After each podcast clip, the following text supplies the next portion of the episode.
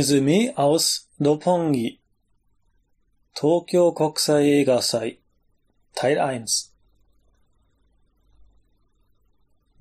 Willkommen wieder mal im Resümee. Ich habe mich schon länger nicht mehr hören lassen, deswegen gibt's jetzt was längeres, beziehungsweise eine längere Serie an Podcasts und zwar ähm, zur Gelegenheit zur ähm, ja jetzigen äh, Veranstaltung, dem Tokyo International Film Festival, was ja jedes Jahr so um die Zeit Ende Oktober, Anfang November stattfindet.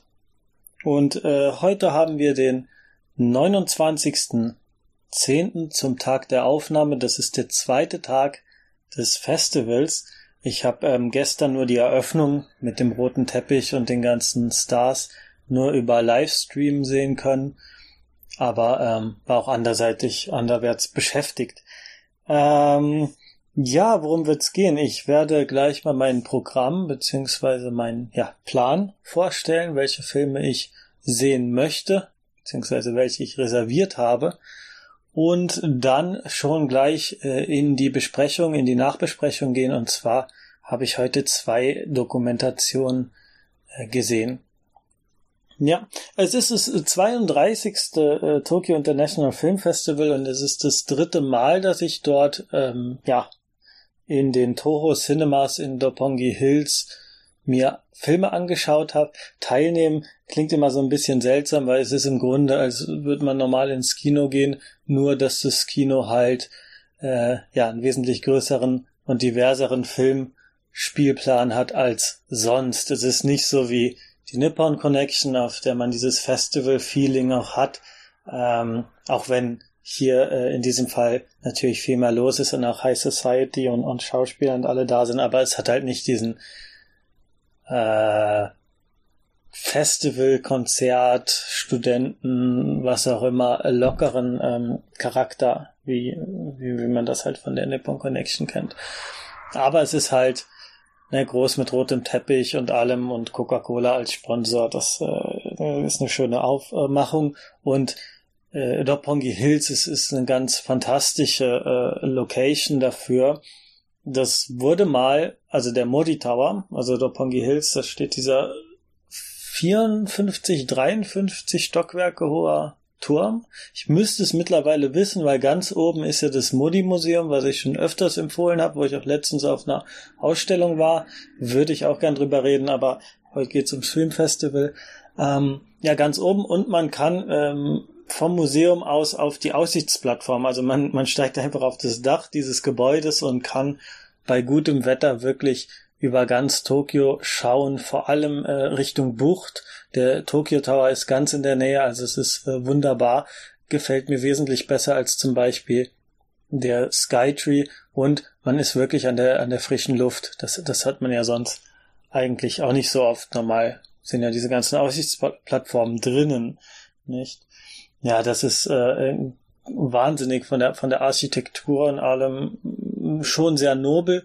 Also in der Amazon-Serie Tokyo Girl, die ich ja mal empfohlen hatte, die, die ganz fantastisch ist, wenn ihr mal eine japanische Serie schauen wollt, die nicht halt eine japanische Serie ist, also furchtbar also überspielt und, und überzeichnet und den ganzen Quatsch, sondern wirklich ein gutes ähm, Drama. Da ähm, wird dieser Roppongi Hills als ähm, Serebu no Kansume bezeichnet, äh, bezeichnet, also als, ähm, genau, als, ähm, was war das? Also Sedep ist halt Celebrity, kommt von Celebrity, also Stars, äh, was auch immer, die High Society und Kansume ist halt die ähm, Dose.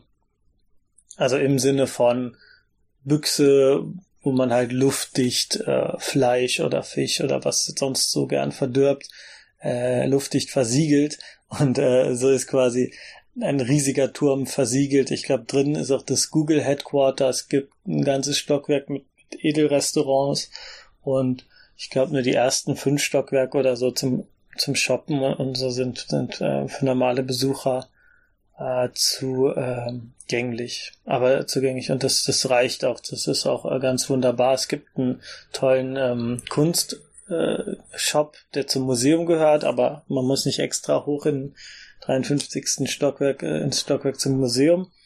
Und da sind auch kleinere Ausstellungen, die man dann frei besuchen kann. Das ist äh, ganz toll. Und um diesen Platz herum, es gibt noch einige Kunstobjekte, es gibt ähm, ja das äh, Toho äh, Cinema, was da direkt quasi auf dem Vorplatz dazugehört, oder einfach nur Sitzgelegenheiten. Man kommt direkt vom Bahnhof der Hibiasen äh, mit dem äh, mit, mit, mit der Rolltreppe da hinein. Also es ist quasi direkt an den Bahnhof angekoppelt und man kann in den Turm gehen, den Außenplatz. Es gibt schön Sitzplätze, was man ja auch nicht überall in Tokio hat, äh, was ich ja auch schon oft genug bemängelt habe hier. Und ähm, findet direkt zum äh, Kino. Das ist also ein ganz wunderbarer Ort und da finden auch die meisten Ausstrahlungen statt. Ich habe hier gerade das Programm liegen das ich mir heute gegriffen habe. Die meisten Sachen habe ich mir einfach im Internet angeschaut, wo was ist. Äh, ja, tatsächlich gibt's in den äh, Toho Cinemas äh, Dopongi Hills neun Kinosäle und dann gibt's noch drei andere in äh, Nähe, also Midtown Hibiya zum Beispiel. Aber das meiste findet halt relativ zentral direkt dort statt. Äh, Stars läuft man, glaube ich, eher weniger über den Weg. Die kommen alle höchstens zum QA äh, an der Bühne rein und dann wieder durch den Hinterausgang raus.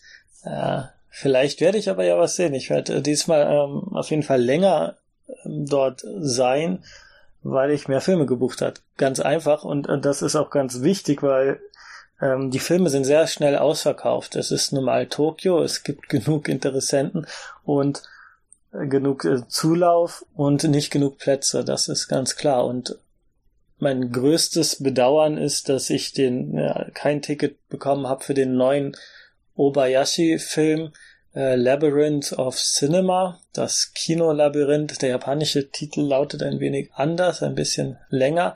Ähm, ja, den habe ich nicht bekommen.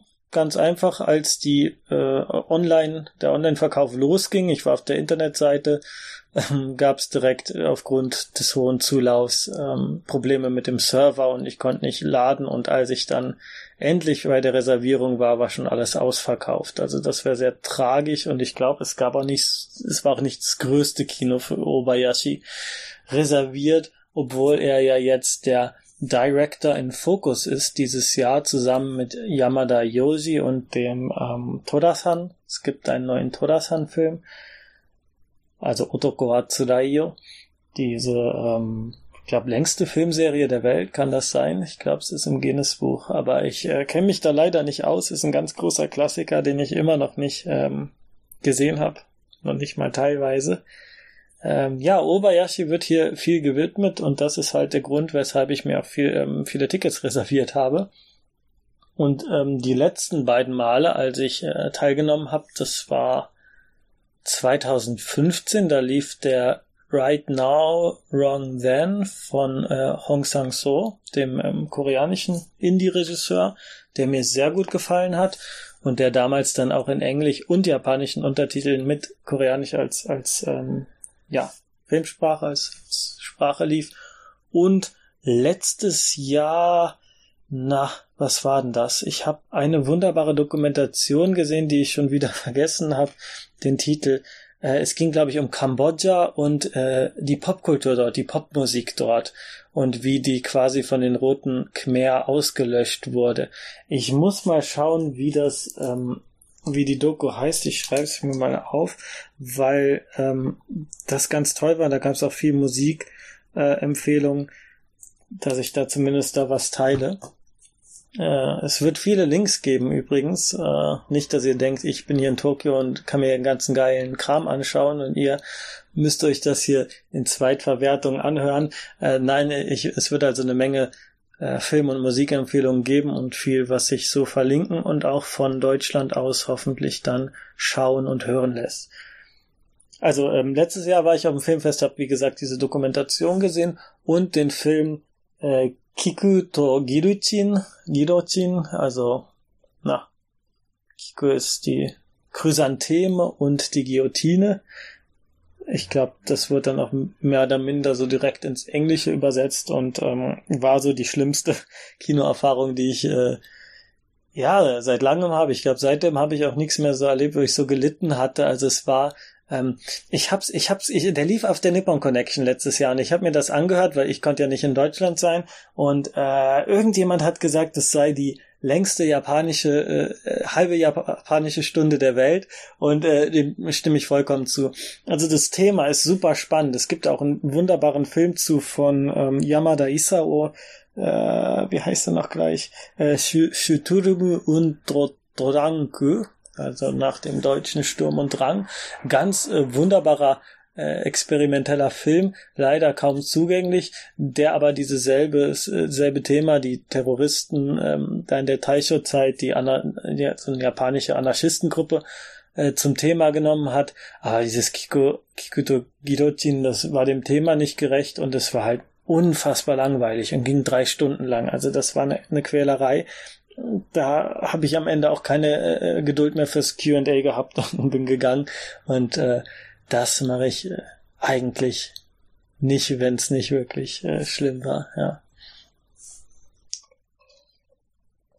So, das war meine bisherigen ähm, Erfahrungen mit dem Tokyo International Film Festival. Man muss wirklich sehr früh dran sein, um noch äh, Tickets zu bekommen. Früh reservieren. Also vieles, die beliebten Sachen sind sofort weg. Also die Kino-Lieblinge oder die, die Favoriten äh, da muss man wirklich äh, schon Glück haben. Und was dann meistens bleibt, ich glaube heute die Doku, die ich geschaut habe, die war auch nicht ausgebucht. Also da kommt man dann eher rein, gerade wenn es auch von den Zeiten so ein bisschen passt, nicht? Wäre jetzt halt so. Ja. Ist halt von Montag bis, also der erste Tag war Montag und ist jetzt bis nächsten Dienstag oder Mittwoch. Äh, äh bis nächsten Dienstag ist es. Und äh, über die Woche kann halt nicht jeder arbeiten, dann ist das eigentlich auch ganz äh, angenehm. Trotzdem, wie gesagt, die großen Titel sind schwer äh, ranzukommen. Und auch an den neuen Obayashi leider, aber ich glaube, bei den anderen Obayashis war es jetzt nicht so krass. Mm, und ja, ich habe natürlich versucht, alles, was mit Obayashi zu tun hat, äh, zu reservieren und noch ein bisschen was anderes. Und bevor ich jetzt zu viel rede, kommen wir zur Aufstellung nach Gott, zwölf, zwölfeinhalb Minuten. Also, heute habe ich gesehen äh, die Dokumentation Tokyo Paralympics Festival of Love and Glory. Eine Dokumentation, ja, wie der Name sagt, über die Paralympics, über die 64er. Dann No Smoking, eine Dokumentation über den Musiker äh, Hosono Haruomi. Dann am Freitag schaue ich mir eine weitere Dokumentation, diese Woche wird Doku-Woche, äh, Seijo Story, 60 Years of Making Films und wer macht seit 60 Jahren äh, Filme? Der gute Regisseur Obayashi Nobuhiko natürlich mit seiner Ehefrau Keiko, äh, Keiko? Kyoko? Gott, ich glaube, es ist Kyoko. Muss jetzt selbst mal kurz nachschauen. Ähm, die ist natürlich nicht von ihm selbst gedreht. Er hat sich nicht selbst dokumentiert. Dafür äh, lässt er seine Filme für sich sprechen und macht diese zum Sprachrohr für sein Denken und seine Anschauung. Ähm, nee, das ist tatsächlich von ähm, außen beobachtet. Jetzt finde ich es natürlich gerade nicht im Programm. Äh, da bin ich aber auf jeden Fall aber auch sehr äh, gespannt drauf. Einfach nur, um ein bisschen so Hintergrundinformationen zu bekommen, weil man vergisst oft, da ist, also man weiß, dass seine Tochter zum Beispiel bei Hause wichtige Ideengeberin war, aber seine Frau war die ganze Zeit an seiner Seite, hat ihm immer den Rücken zu äh, Rücken ähm, freigehalten. Ja, da haben wir 60 Years of ähm, Filmmaking Kyoko heißt sie. Ja, hat ihm immer den Rücken freigehalten und wusste, dass, also war sich von Anfang an bewusst, das wird jetzt nicht der Blockbuster, das wird jetzt nicht, nicht der nächste Yamada Yoshi oder was. Obwohl Obayashi natürlich großen kommerziellen Erfolg hatte, aber sie ist schon, wie die Doku sagt, 60 Jahre mit ihm zusammen und damals, als er seine experimentellen Avantgarde-Filme gemacht hat, äh, hätte niemand absehen können, dass er so Filme wie das Mädchen, das durch die Zeit sprang, macht, äh, drehte, die, die wirklich kommerzielle äh, ja, Kassenschlager waren in der Zeit. Also, und äh, jetzt macht er ja wieder Independent-Filme und sie hat ihn da das ganze Leben begleitet und da und jetzt natürlich in seiner Krankheit. Lungenkrebs sollte schon längst verstorben sein. Äh, ihm ist es aber egal und er lebt einfach weiter und, und macht weiter Filme. Das ist ganz großartig. Und äh, noch kurz zur Erwähnung, ich habe den Film, den neuesten Film, das Ticket jetzt nicht bekommen für das Tokyo International Film Festival, aber für das Hiroshima Film Festival, was auch Ende des Monats stattfindet, was ich noch besuchen werde, bevor ich nach Deutschland zurückfliege. Also nochmal Glück im Unglück und vielleicht ist Hiroshima sogar ganz gut, weil da spielt der Film auch, soweit ich weiß, und Obayashi kommt ja aus der Präfektur. So, kommen wir jetzt endlich mal an die Spielfilme. Äh, Saturday, oh Gott, ähm, Samstag, Saturday heißt nicht der Film, Samstag, ähm, Cry, äh, Sa Sakebi Koi von einem Regisseur, der mich auf der letzten, vorletzten Nippon Connection, auf der letzten, die ich besucht habe, ähm, sehr beeindruckt hat. Und auch schon davor habe ich einen Film von ihm gesehen, und zwar von Watanabe Hirobumi, der das, glaube ich, auch sehr independent-mäßig macht, selbst noch Schauspieler ist, Regisseur, Drehbuch und alles macht. Sieht auch entsprechend minimalistisch aus, aber auf eine äh, unfassbar sympathische Weise und, und die Bilder, die er da schafft, die, also das war der Film, das habe ich ähm, im Kompendium mal gesagt, das war der Film von der Nippon Connection vor zwei Jahren, der mir eigentlich am besten im Gedächtnis geblieben ist, der sich am meisten quasi in meinen Kopf eingebrannt hat und auch einige der lustigsten Stellen hatte. Und ähm, diesmal findet es wohl in einem Schweinestall statt.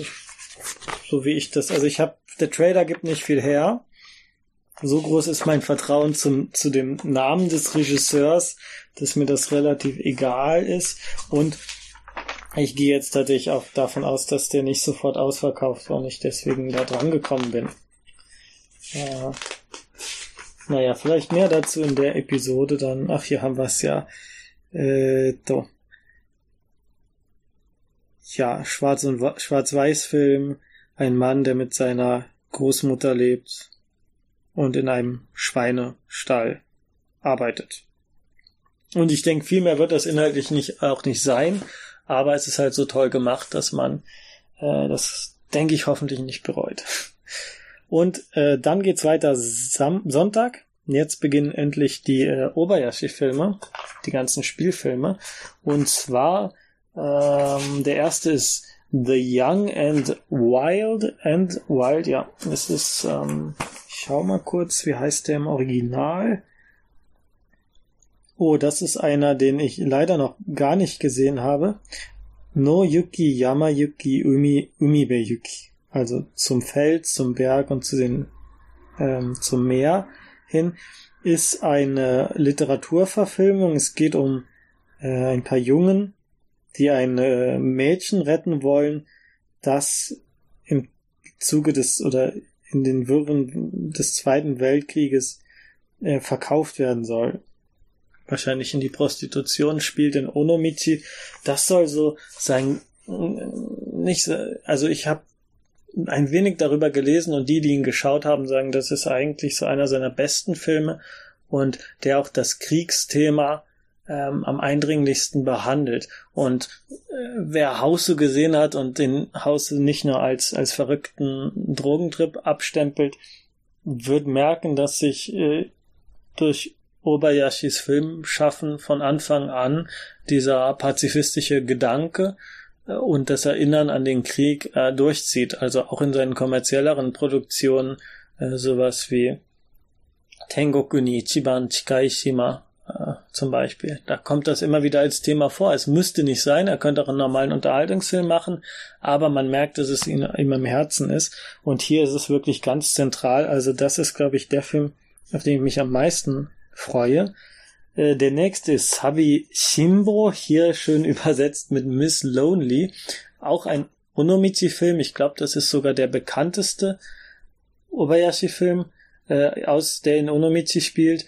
Äh, Sabishimbo ist eine Wortneuschöpfung, also jemand, der sich gerne einsam fühlt oder der, der dazu tendiert. Es gibt im Japanischen den Begriff Oishimbo, also ein, ein Leckermaul, würde man sagen. Ähm, da gibt's auch einen Manga, der so heißt. Und hier diese Wortneuschöpfung, ich glaube, die hat's damals sogar in den, in den ähm,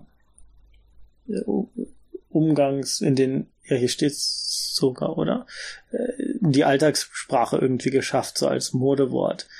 Also da freue ich mich äh, drauf, äh, vor allem Onomichi im Film zu sehen, nachdem ich es ja tatsächlich selbst endlich mal besucht habe. Und dann zum Schluss am Montag, das ist auch schon der letzte Film, ein vergleichsweise ne, gar nicht so neuer Film, äh, auch 88, zwei Jahre nach ähm, The Young and Wild, The Discarnates, was auch immer das ist, Isin Tachi Tononatsu, also der Sommer mit dem, was weiß ich, seltsam. ähm, A Haunting Tale.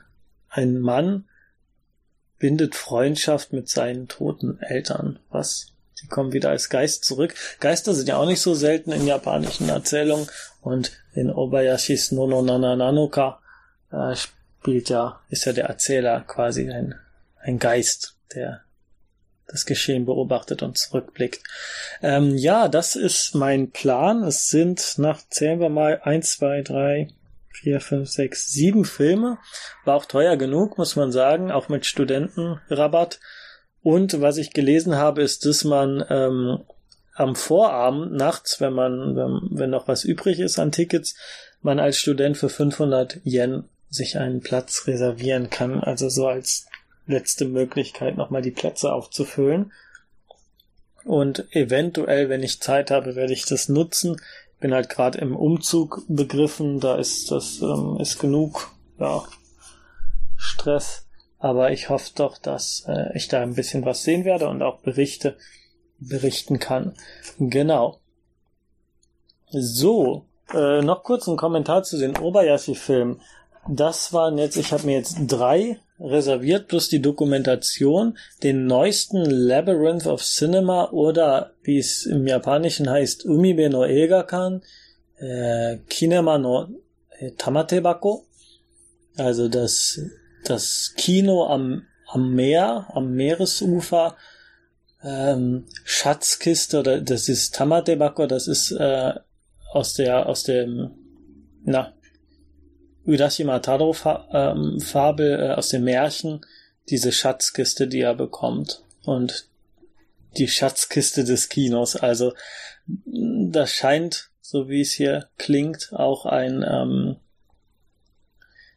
auf das Kino als solches. Also er, er spricht auch öfters darüber, was das Kino bedeutet, das äh, Kino als äh, friedensbringende Institution in gewisser Weise oder dass diesen, er versucht das Kino mit diesem Friedensauftrag, den er hat, aufzuladen. Also ähm, bin ich mal gespannt, wie er als ähm, er ist ja nicht nur ein Regisseur, der extrem viele Filme äh, produziert hat in den 60 Jahren, die er aktiv ist, äh, sondern, äh, 60 ist zu viel, 40, 60 sind die beiden zusammen. Mich, ich, ich mich da vertare, äh, vertue. Ähm, der hat auch natürlich unfassbar viele Filme gesehen. Also das, das äh, werde ich in meinem Leben wahrscheinlich nicht schaffen, so viele Filme zu schauen wie er. Also er hat in seiner Jugend eigentlich nichts anderes gemacht, als Filme zu schauen. Und er hat zwei äh, gigantische Bände mit Filmrezensionen oder Rezension ist zu viel gesagt, aber sagen wir mal, seinen Eindrücken veröffentlicht, die auch ziemlich teuer sind, die werde ich mir hoffentlich irgendwann mal anschaffen. Sind für meine Arbeit nicht so relevant, aber ist bestimmt ganz unterhaltsam. Und ähm, dann ist noch Hanagatami natürlich, aber den habe ich, das ist ja das Thema meiner Masterarbeit, den habe ich schon fünfmal gesehen und werde den noch mindestens 20 Mal sehen müssen. Ähm, klingt jetzt ein bisschen negativ. Aber was jetzt jedem auffallen sollte, Hausu ist nicht dabei, äh, Sada ist nicht dabei, das Mädchen, das durch die Zeit sprang, gut, das ist jetzt einer von den Onomichi-Filmen, es ist nicht dabei, Tenkose ist nicht dabei, was ja immer so mit dem Erfolg von Your Name Kimi no Nawa genannt wird. Äh, das ist nicht dabei. Also, ich finde es ja toll, dass einem Regisseur wie Obayashi, der den Jüngeren jetzt in Japan nicht mehr so viel sagt, da noch eine, ähm, ja, endlich das, das Lebenswerk ähm, da äh, gewürdigt bekommt, aber mindestens eine Kriegstrilogie plus ha ja, Hause, ich finde es eigentlich ganz gut, dass Hause nicht im Mittelpunkt steht, weil das kennt irgendwie jeder, der Obayashi kennt, kennt Hause und oder die meisten kennen Obayashi durch Hause, zumindest außerhalb von Japan. Und da finde ich ganz gut, wenn, wenn dann so Filme wie Ijin Tachito no Natsu oder so gezeigt werden, von denen ich jetzt grob was gehört habe, aber die jetzt auch nicht ganz oben auf meiner Obayashi Watchlist sind. Ein bisschen seltsam fand ich auch das Hanagatemi, das läuft zum Beispiel montags um halb elf. Was sind das für Zeiten? Ha, naja, aber ich bin froh, dass der Zauberer des Kinos da überhaupt so eine große, ja, Aufstellung bekommen hat. じゃあでは早速本題に入りましょう。 Also lassen wir uns mal hier weitermachen mit der Filmkritik. Filmkritik ist zu viel gesagt. Film äh, Eindrücken, Ersteindrücken. Also ich wollte das eigentlich ursprünglich so machen wie ähm, wie äh, die netten Menschen von Schöner Denken einfach nach dem Film mich hinsetzen mit meinem iPad und was aufnehmen. Äh, das werde ich vielleicht auch für spätere Episoden, weil ich meinen Laptop jetzt erstmal nachher verstauen muss äh, für den Umzug und den Auszug. Ähm, und ich werde natürlich keine tollen Gesprächspartner haben. Leider ist unsere Nippon Connection Crew nicht in Japan. Und wenn, dann meldet euch bitte. Und deswegen wird das jetzt erstmal monologisch ablaufen.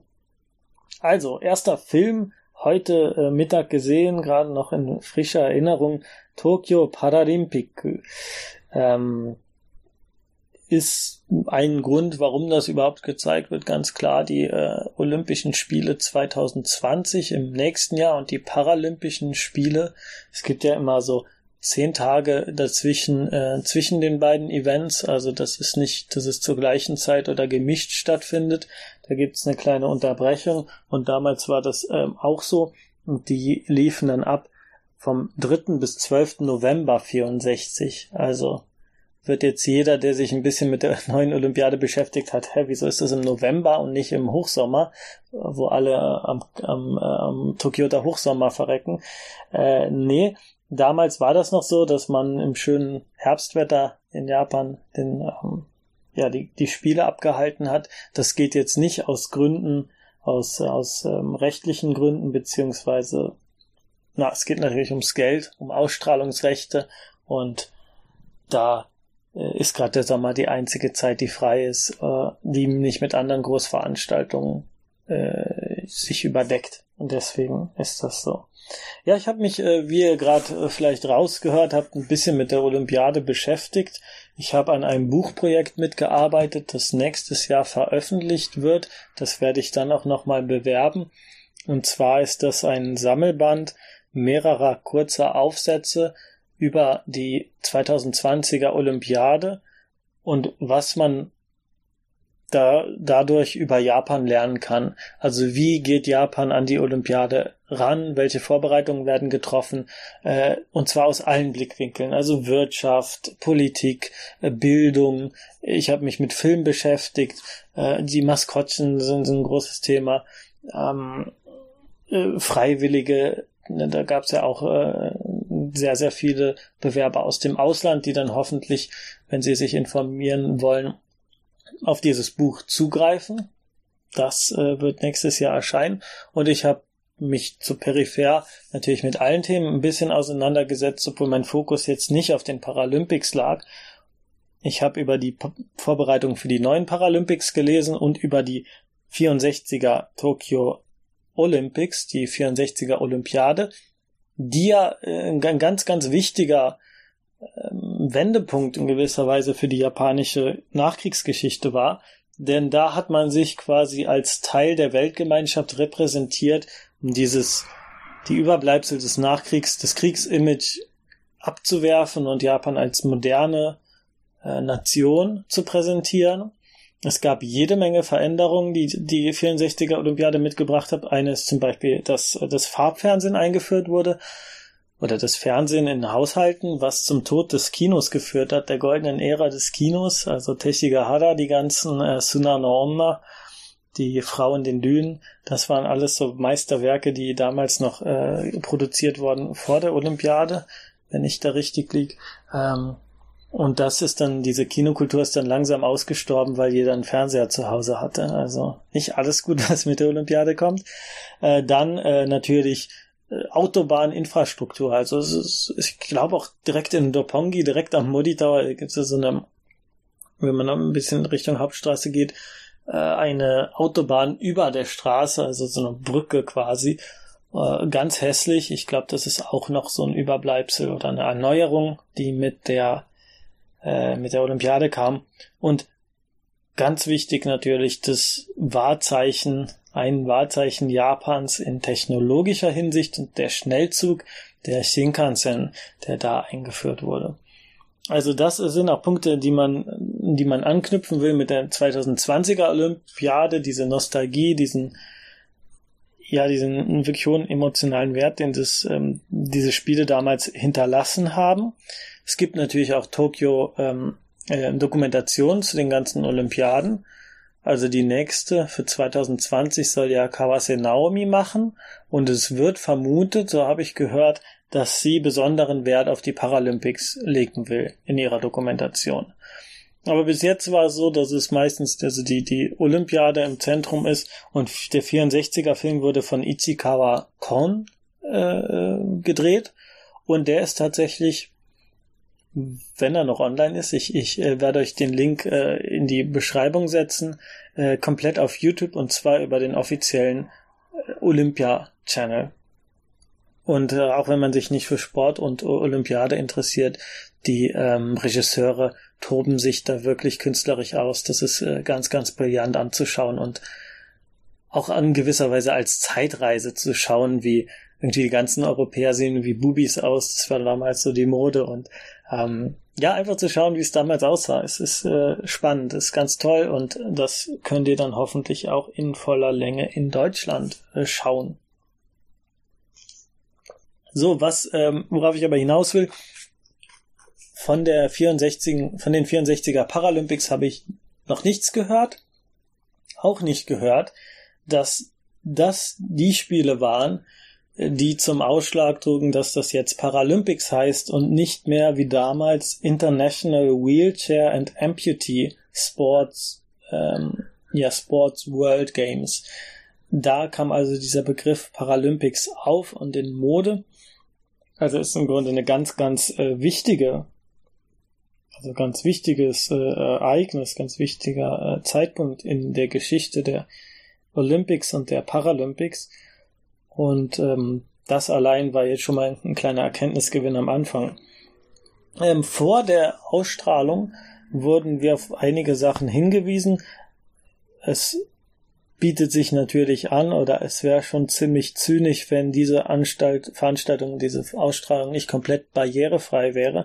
Also es wird natürlich so, ähm, der Kinosaal, also dass man mit, ähm, mit Rollstühlen hineinkommt, dass es gab einen Gebärdensprachendolmetscher und es gab äh, Brillen, Untertitelbrillen. Das äh, ist, glaube ich, auch so ein Sponsor von den Olympics, wenn äh, von den von dem Filmfestival, wenn ich das richtig mitbekommen habe. Das ist ganz interessant. Also normalerweise hat man logischerweise die die Untertitel auf der ähm, Leinwand. Meistens, wenn es fremdsprachiger Film ist, der nicht Englisch ist, gibt's Untertitel auf Englisch und auf Japanisch. Zum Beispiel bei koreanischen Filmen. Äh, hier gab's eine Brille, die sehr futuristisch aussah, so eine ganz schmale Brille mit so einem, Kle die man auch über die eigene Brille aufsetzen kann. Also die Größen sind schön verstellbar. Äh, nicht so wie diese hässlichen 3D-Dinger, die man äh, sonst äh, da aufgezwängt bekommt. Und es ist aber im Grunde wie so eine Virtual Reality Brille. Also man hat dann einen Schriftzug vor Augen und wenn man quasi den Kopf bewegt und sich bewegt, dann, dann führt, also dann bewegt sich das logischerweise mit. Also es ist quasi so eine, ja, äh, Virtual Reality Brille, die Untertitel anzeigt und auch für, also eine, das, das normale Setting war eine hör, hörgeschädigten Version, die die Untertitel für ähm, natürlich die japanischen Sprechteile zeigt, aber auch Zusatzinformationen gibt, was jetzt was ist und wo was ist. Es war nicht so viel, ich habe nicht viel bemerkt, aber es wurde uns nahegelegt, die auch aufzusetzen, wenn man Japanisch kann.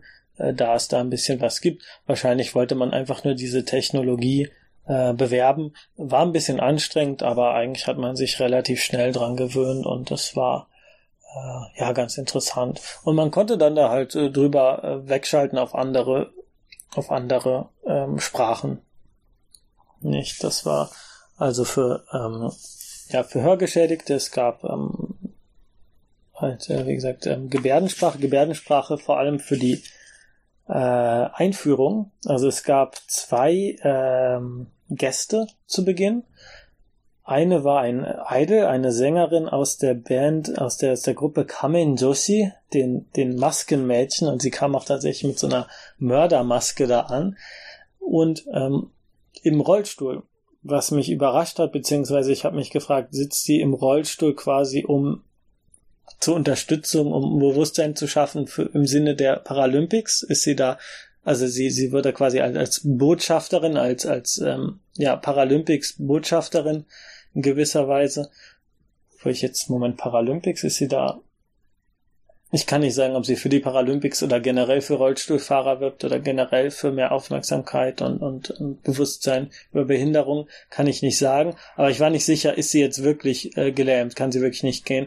Und das habe ich jetzt erst ähm, beim, bei der Recherche nachgeschaut und tatsächlich, sie wurde ähm, beim Gehen, also es war schwerer, äh, starker Wind und dann ist ein, ein ähm, Straßenschild auf sie herabgefallen und hat ihre Wirbelsäule so verletzt, dass sie äh, nicht mehr gehen konnte. Und äh, ja, das war, war also sehr, sie scheint ihre Idol-Arbeit weiterzuführen. Das finde ich ganz toll, dass sie weiter dann integriert wird. Ich kenne die Gruppe nicht, vielleicht äh, kennen die einige Hörer. Ich glaube, wir haben hier Idol-affine Hörer. Ähm, sie war auf jeden Fall auf der Bühne und auf, dann ein weiterer Gast war von der Sophia-Universität, äh, an der ich ja auch mal studiert habe und ähm, die in einem Projekt äh, Go Beyond, also auch für mehr Bewusstsein im Umgang mit Behinderten, für mehr äh, Barrierefreiheit und ähm, ja, sich einsetzt. Und es ist natürlich ganz wichtig, also wenn man an die Olympiade denkt, dann denkt man an Sport natürlich, man denkt aber auch an Korruption, an, an, äh, an, an also zwielichtige Wirtschaftsdeals und auch in gewisser Weise eine, eine, eine ähm, ja, wie sagt man, also dass es politisch äh, ausgenutzt wird, aber viele sehen natürlich auch die Olympiade und die internationale Aufmerksamkeit, die Japan dadurch bekommt, als Möglichkeit zur Veränderung. Also gerade was ähm, ja Tokio einfach äh, für, für Rollstuhlfahrer, für Menschen mit Behinderung, für Blinde, für alle möglichen Behinderungen äh, noch äh, ja lebenswerter und noch äh, passierbarer macht. Äh, das ist äh, also das wird so als Legacy verhandelt, dass man sagt, das soll mit der Olympiade jetzt Einzug erhalten und danach noch äh, so beibleiben und stärker ausgebaut werden. In anderer Weise geht, findet das auch statt, was zum Beispiel mit Tierrechten angeht, wo ich gerade im Moment ein bisschen Recherche betreibe und mit, ähm, was war das? Ja, Nahrungsmittelstandards und so. Also man versucht in vieler Hinsicht sich an internationale Standards da zu orientieren und ähm, das Land ja zu erneuern. So, genug dazu, denke ich mal, kommen wir zum Film. Es wird am Anfang noch in dieser Besprechung erwähnt, dass es sechs Filme zu diesen Paralympics gab, also sechs Aufnahmen, und nur zwei geblieben sind. Die eine ist eine NHK-Dokumentation und die andere ist nun mal dieser Film, die ähm, Tokyo Paralympic, auch nur eine Stunde lang erstaunlich gute Aufnahmen. Also das war filmisch auch ganz schön. Natürlich jetzt nicht so aufgemöbelt und nicht so ästhetisch brillant, wie wenn das ein Ichikawa Kon oder sonst ein namhafter Regisseur macht. Muss mal gerade schauen, wer überhaupt der Regisseur damals war.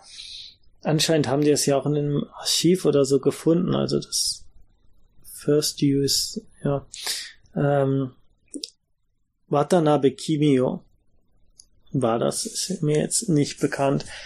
Äh, ist aber wirklich äh, ganz schön von der Bildqualität. Also man sieht das toll. Am Anfang ist dann so ein, ein leeres Stadion und drei Tauben, die da rumpicken und dann auf einmal kommt das Tokio 64er äh, Paralympics. Und wir erfahren relativ schnell und sehr eindringlich, ohne dass es zu emotionalisierend wird, ähm, über O-Ton von japanischen Athleten, die dort teilnehmen, äh, ja, wie sie dazu gekommen sind und warum sie dort teilnehmen und ihre Lebensgeschichte. Und das ist, ähm, ja, das, das, das war sehr bewegend. Ähm, das waren dann so Geschichten wie, dass man einfach eines Morgens aufwacht und, und seine Beine nicht mehr spürt oder einer, der in einem Unfall verwickelt war und eine Geschichte, also das war alles sehr bewegend, ähm, aus dem ganz einfachen Grund, wir leben zwar nicht, also wer körperlich gesund ist, lebt natürlich irgendwo nicht in dem Bewusstsein, dass es jeden Moment passieren könnte, aber es hat nicht lange in dieser Dokumentation gedauert und es war ihm sehr schnell bewusst, dass es jeden Moment passieren könnte, dass man am nächsten Tag aufwachen kann und ja, nicht mehr so weiterleben kann wie, wie, wie bisher, dass man irgendwie spazieren geht, von irgendwas getroffen wird und äh, nicht mehr gehen kann oder äh, andere Beeinträchtigungen hat. Das ähm, geht einem dann natürlich nochmal sehr nah und, und ähm, es geht einem umso näher, weil es von japanischer Seite dann immer so ist, dass es, dass sich als, dass man sich selbst als Last für die Gesellschaft empfindet und dass man irgendwie versucht, dem Staat nicht auf der Tasche zu legen und, und dieses, wo man denkt, äh, ja, das äh, zieht einen dann doch arg runter, und man denkt, da muss doch die Wohlfahrt und das einfach ausgebaut werden. Da müssen sie sich doch jetzt nicht, also olympisch beweisen. Ähm, ist natürlich äh, als Motivation ganz, ähm, ganz toll, aber es, es deprimiert einen in, in der Hinsicht schon, dass man sagt, seid doch nicht so streng mit euch, aber so streng ist die Gesellschaft in Japan leider mit Menschen, die nicht äh, dem Arbeitspensum folgen. Ja, hat man letztes Jahr erlebt mit den Obdachlosen äh, beim Taifun, die man nicht, das gab es zwei Fälle, die man nicht in die Hilfsunterkünfte ließ, weil sie nicht registriert waren. Also wer keine Steuern zahlt, der hat auch nichts verdient oder so. Äh, ganz großer Skandal. Ja, und ähm, ein Athlet hat dann gesagt, er, also der auch eine Lähmung an den Beinen hatte und er dachte dann, das ist nur ein kurzweiliger Zustand, das ist nichts Perma Permanentes, hat eineinhalb Jahre äh, trainiert, auf Genesung gehofft, bis dann die ähm, ja, Diagnose vom Arzt kam, dass da es keine Besserung mehr geben wird. Und das sind so Sachen, die, ähm, ja, da, da, äh, das, äh, das, das nimmt einen einfach, das bewegt einen das sehr. Ja. Ähm, sonst, was war schön, was sehr schön war, ich habe, ähm, bin jetzt, mich jetzt nicht als Fan des Kaiserhauses oder irgendwas inszenieren. Ich stehe der Sache eigentlich relativ neutral gegenüber. Aber Schirmherren dieser Spiele waren Akihito und Michi, Michiko, seine Ehefrau, der mittlerweile, also Kaiser aus, abgediente, wie sagt man, also es hat ja jetzt sein ähm, Sohn äh, übernommen. Und ich war ganz froh, dass Hirohito da nicht die Schirmherrschaft hatte. Der hat ja die Olympischen Spiele, also die Olympischen Spiele 64 eröffnet. Ja, was schon ein bisschen gruselig ist, wenn man denkt, dass er eigentlich auch hätte die 40er Spiele eröffnen sollen, die dann aber aufgrund des Krieges nicht stattgefunden haben. Dann hat er sie halt nach dem Krieg eröffnet. Dieselbe Person an der Spitze ist ein bisschen gruselig. Aber hier das Ehepaar ist ganz, ganz wundervoll und man merkt auch, man, man merkt auch, warum sie im Volk so beliebt sind und äh, ja, wie herzlich sie sind und, und der Umgang. Und ähm, das war ganz schön zu sehen. Also auch wie ja, Akihito und, und Michiko mit den Athleten und dort äh, ja engagiert sind. Also das fand ich ganz schön gratuliert. Also mit Chico gibt's da noch eine, eine, schöne Stelle, an der sie den Athleten ähm, ja gratuliert. So, was habe ich sonst noch dazu zu sagen? Eigentlich relativ wenig. Also der Sport interessiert mich ehrlich gesagt halt in weder bei den Paralympics noch bei den äh, bei den normalen, bei den normalen, bei den Olympischen wie den Paralympischen nicht. Das ist nicht meine Hauptpriorität mich interessiert immer, was, was zeigt es über die Gesellschaft, was ist, äh, was wird gezeigt. Äh, damals war es natürlich auch was ganz Besonderes, dass, dass da Ausländer in Japan waren. Also die kannte man bis dahin nur aus dem Fernsehen, zumindest die westlichen äh, dass die also dann optisch rausstechen. Und da gab es auch einen Satz, der hat mich sehr bedrückt. Da hieß es irgendwie, wie die, die westlichen Athleten ähm, so, so, so unbeschwert gelacht hätten.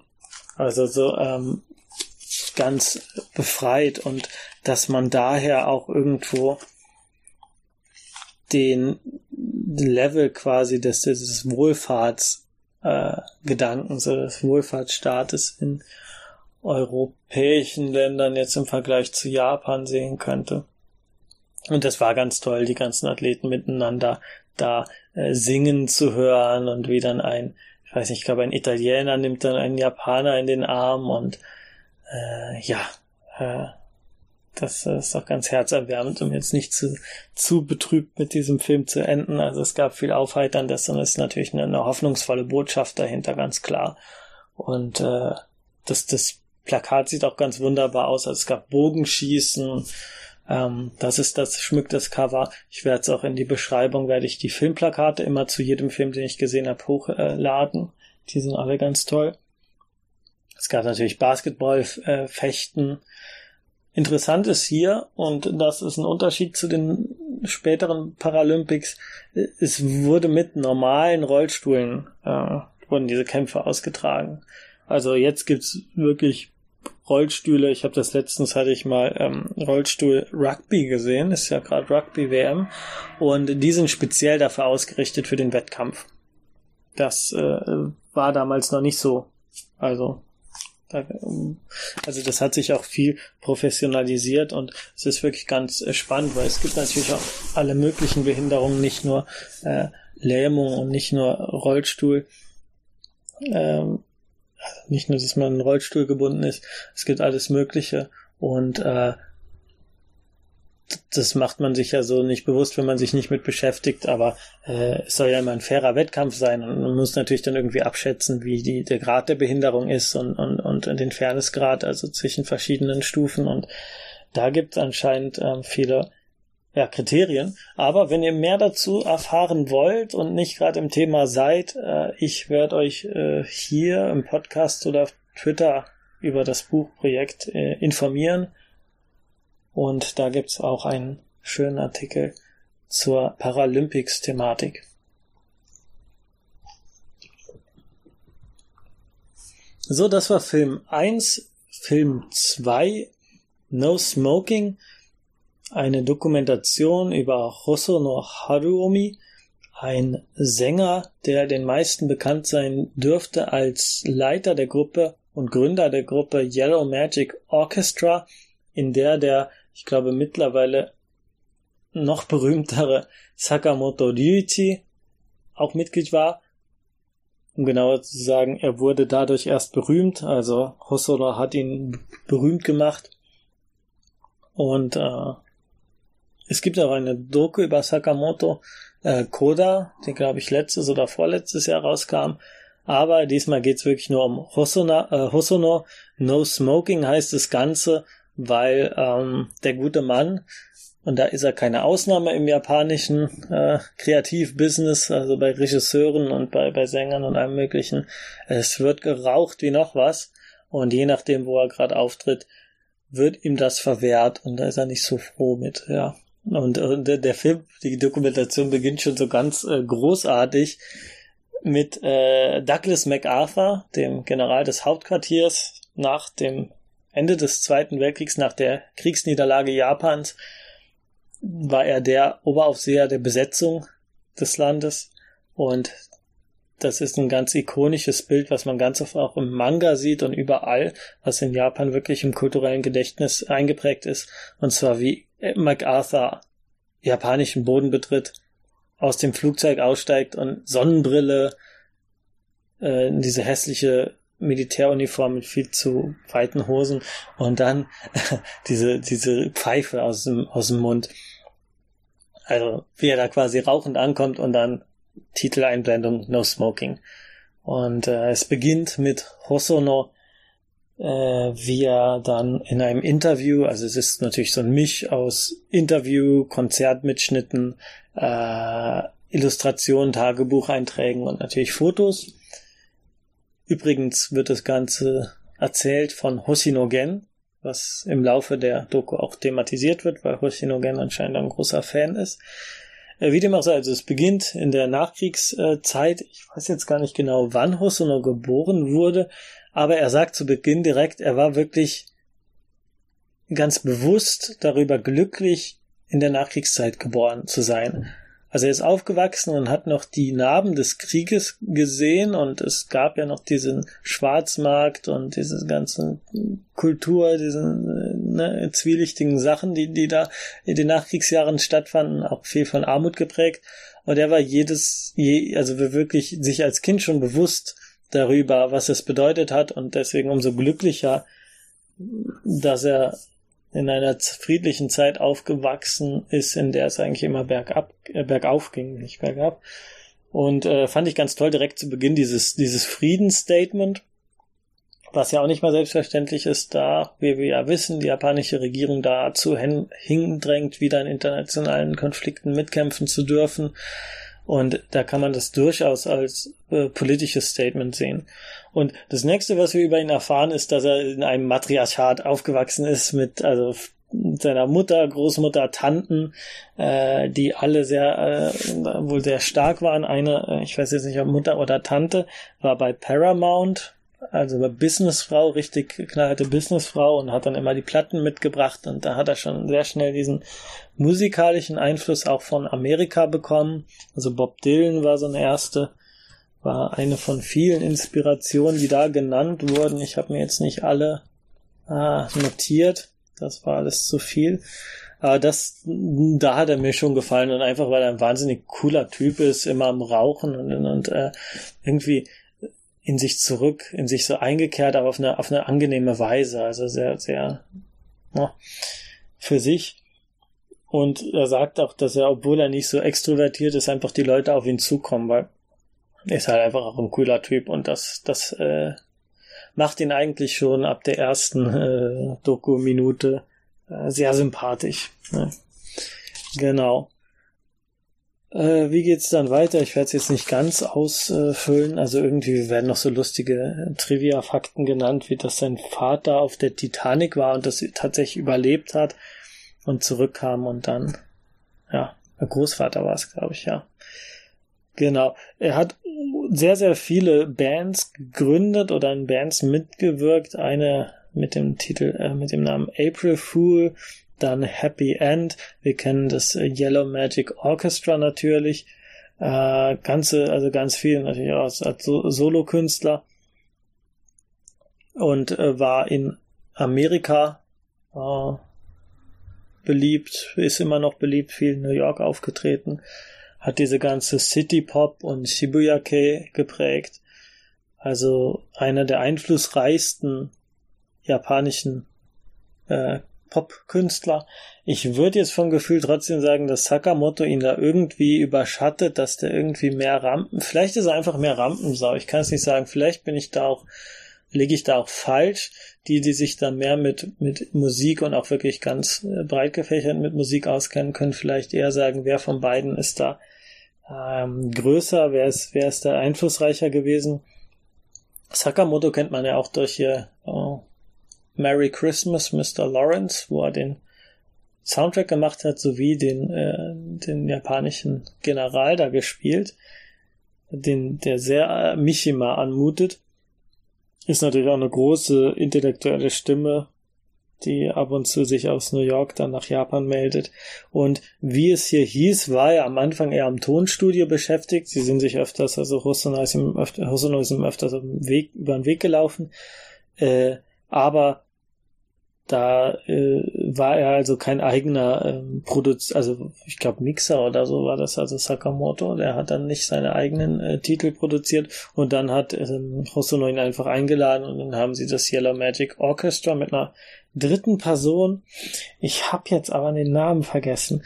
Äh, der sieht aber irgendwie aus wie so ein junger Shibukawa, also irgendwie ganz lustig.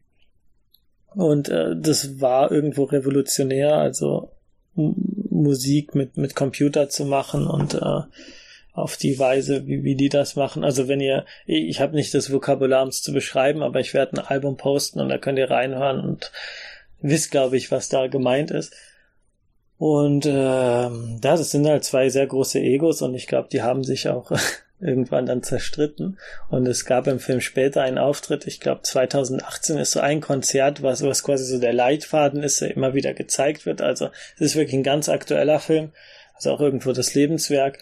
Und wie die dann zusammen auftreten und man merkt also, die wir wollen nicht länger zusammen sein als unbedingt notwendig. Musikalisch läuft das noch, wenn sie zusammen spielen, aber privat ist da, glaube ich, nicht mehr so viel. Und das wird auch nur so, also er umgeht das auch ganz schön und will da jetzt auch nichts Böses sagen. Ist halt für sich, er ist auch nicht so eitel. Also wenn, wenn man sich irgendwie Bob Dylan oder so in, in Interviews anschaut, in Dokumentationen, ist natürlich eine ganz andere Nummer. Da werden dann religiöse oder politische Ansichten oder was auch immer ähm, geäußert und da ist Rousseau einfach sehr, sehr, sehr zurückhaltend und man sieht ihn eher, wie er so Scherze macht oder ein bisschen durch die Gegend geht oder einfach da rumsteht und raucht und einfach cool dabei aussieht. Also einer der äh, wenigen Japaner, von denen ich sage, dass sie wirklich sehr cool beim Rauchen aussehen. Ja, was haben sie gemacht? Ein Album BGM. Dann gab's den Titel Kimini Mune Kyun den ich nur aus dem Maria Holic Anime aus dem Ending gekannt habe. Der lief bei mir auch auf der Arbeit einmal und ich dachte, ich kenne das doch, das ist doch Maria Holic, aber es ist ein Cover von einem Song von Yellow Magic Orchestra. Großer Schock beziehungsweise ja eine neue Erkenntnis. Ähm, Hosuna hat auch Hosuna hat auch ähm, es hört sich immer wie Hosuna für mich Hosono äh, hat auch äh, Songtexte geschrieben, unter anderem für Matsuda Seiko, eine große, berühmte Popsängerin in Japan. Und so wie ich das verstanden habe, das, ähm, das Titellied zu Na also zu Miyazakis Film, was ja auch sehr große, ja, sehr große Beliebtheit gefunden hat. Und nachdem er, also einige Zeit nachdem er das Album Ost, also Original Soundtrack gemacht hat, hat er seinen ersten Original Soundtrack gemacht, einen tatsächlich ersten Soundtrack, und zwar zu dem wunderbaren Anime äh, Ginga Tetsudo no Yoru, eine Interpretation von Miyazawa Kenjis äh, ganz berühmter Erzählung, ähm, die ich jedem empfehlen kann. Ich weiß auch gar nicht, ob es eine deutsche Übersetzung, eine gute deutsche gibt. Ich habe mal im Internet gesehen, aber ich glaube keine offizielle ist eine ähm, ja, große Erzählung, die auch jeder Japaner, denke ich, kennt. Und äh, da sind die Figuren als Katzenwesen dargestellt, also Giovanni und Campanella. Und das Ganze untermalt von Hosonos Soundtrack. Ich muss es mir nochmal anschauen. Ähm, die Filmszenen, die gezeigt wurden, sind ganz ja, wunderbar. Dann gibt's noch eine Radiosendung, ein Ausschnitt aus einer Radiosendung mit Hoshino Gen, äh, der ja selbst auch als Musiker jetzt, er hat irgendwie in den letzten Jahren seinen Durchbruch gemacht. Er war in einem Sonoshion-Film, er war in Fernsehdramen, er war überall. Also ich glaube, vorher war er so eine Nischenerscheinung, jetzt ist er wirklich ganz großer Star in Japan und hat seine eigene, äh, also einen Platz in der All Night Japan Radiosendung und ich glaube, da war auch dieses Interview her, wo er mit, ähm, mit Hosono spricht und sich auch ein bisschen so als Fan outet und anscheinend hatten die beiden auch mal einen Live-Auftritt im Fernsehen, in der Hoshinogen als Frau verkleidet war, aber da muss ich jetzt mal nachschauen.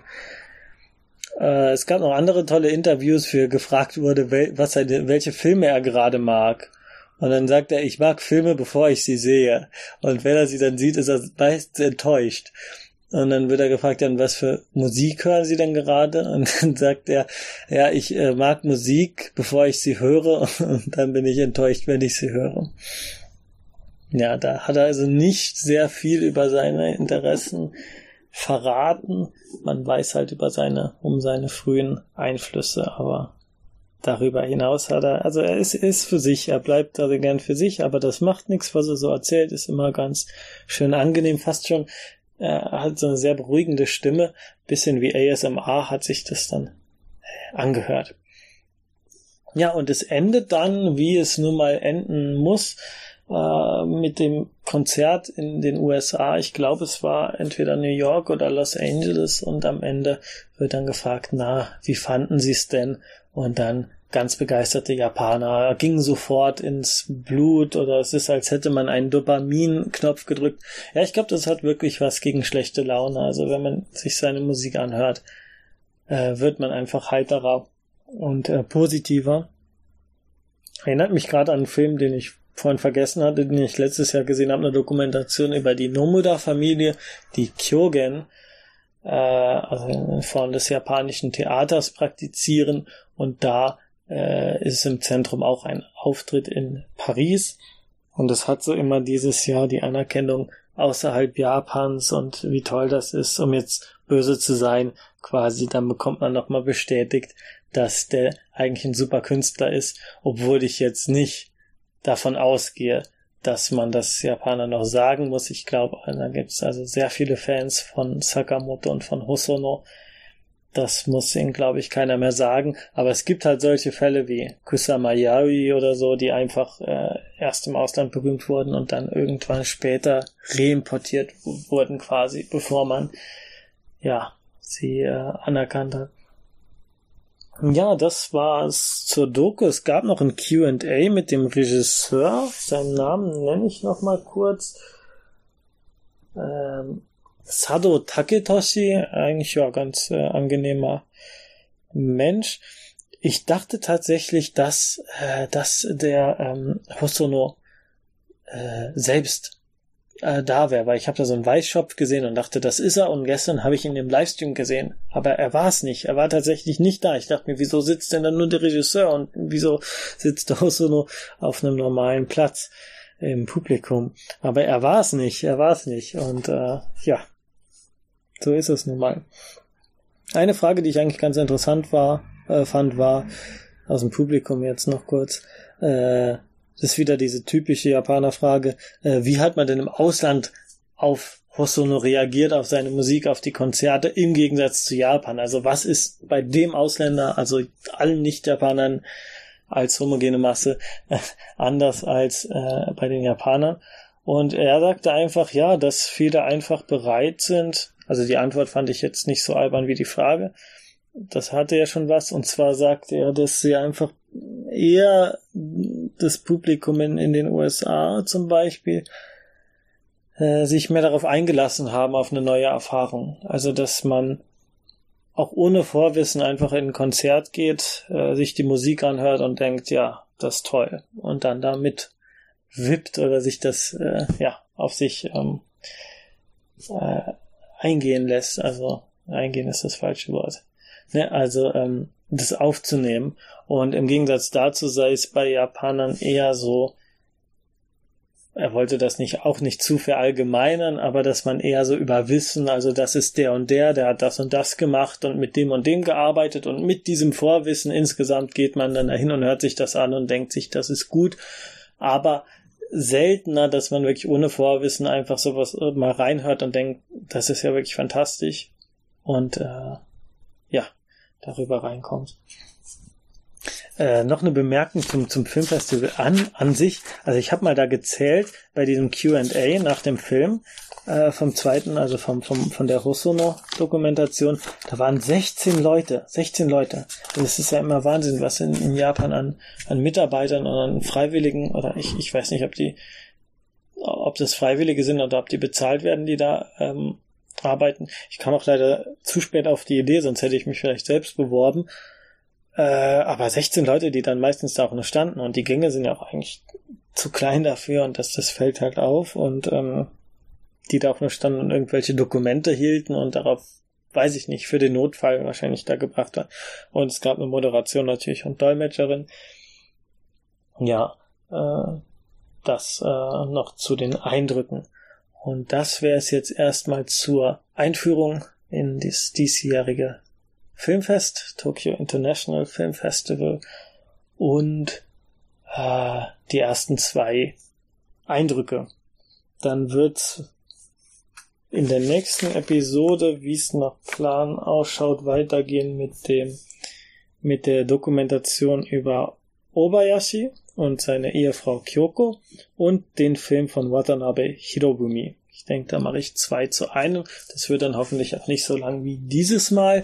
Ich lasse euch die Filmplakate in den äh, in den Kommentaren, in den nein, in der Beschreibung auf der Seite von Com der Hagens und eine Menge Links, damit ihr auch was zu schauen habt und nicht nur ich äh, mir alleine im Kino was anschauen muss.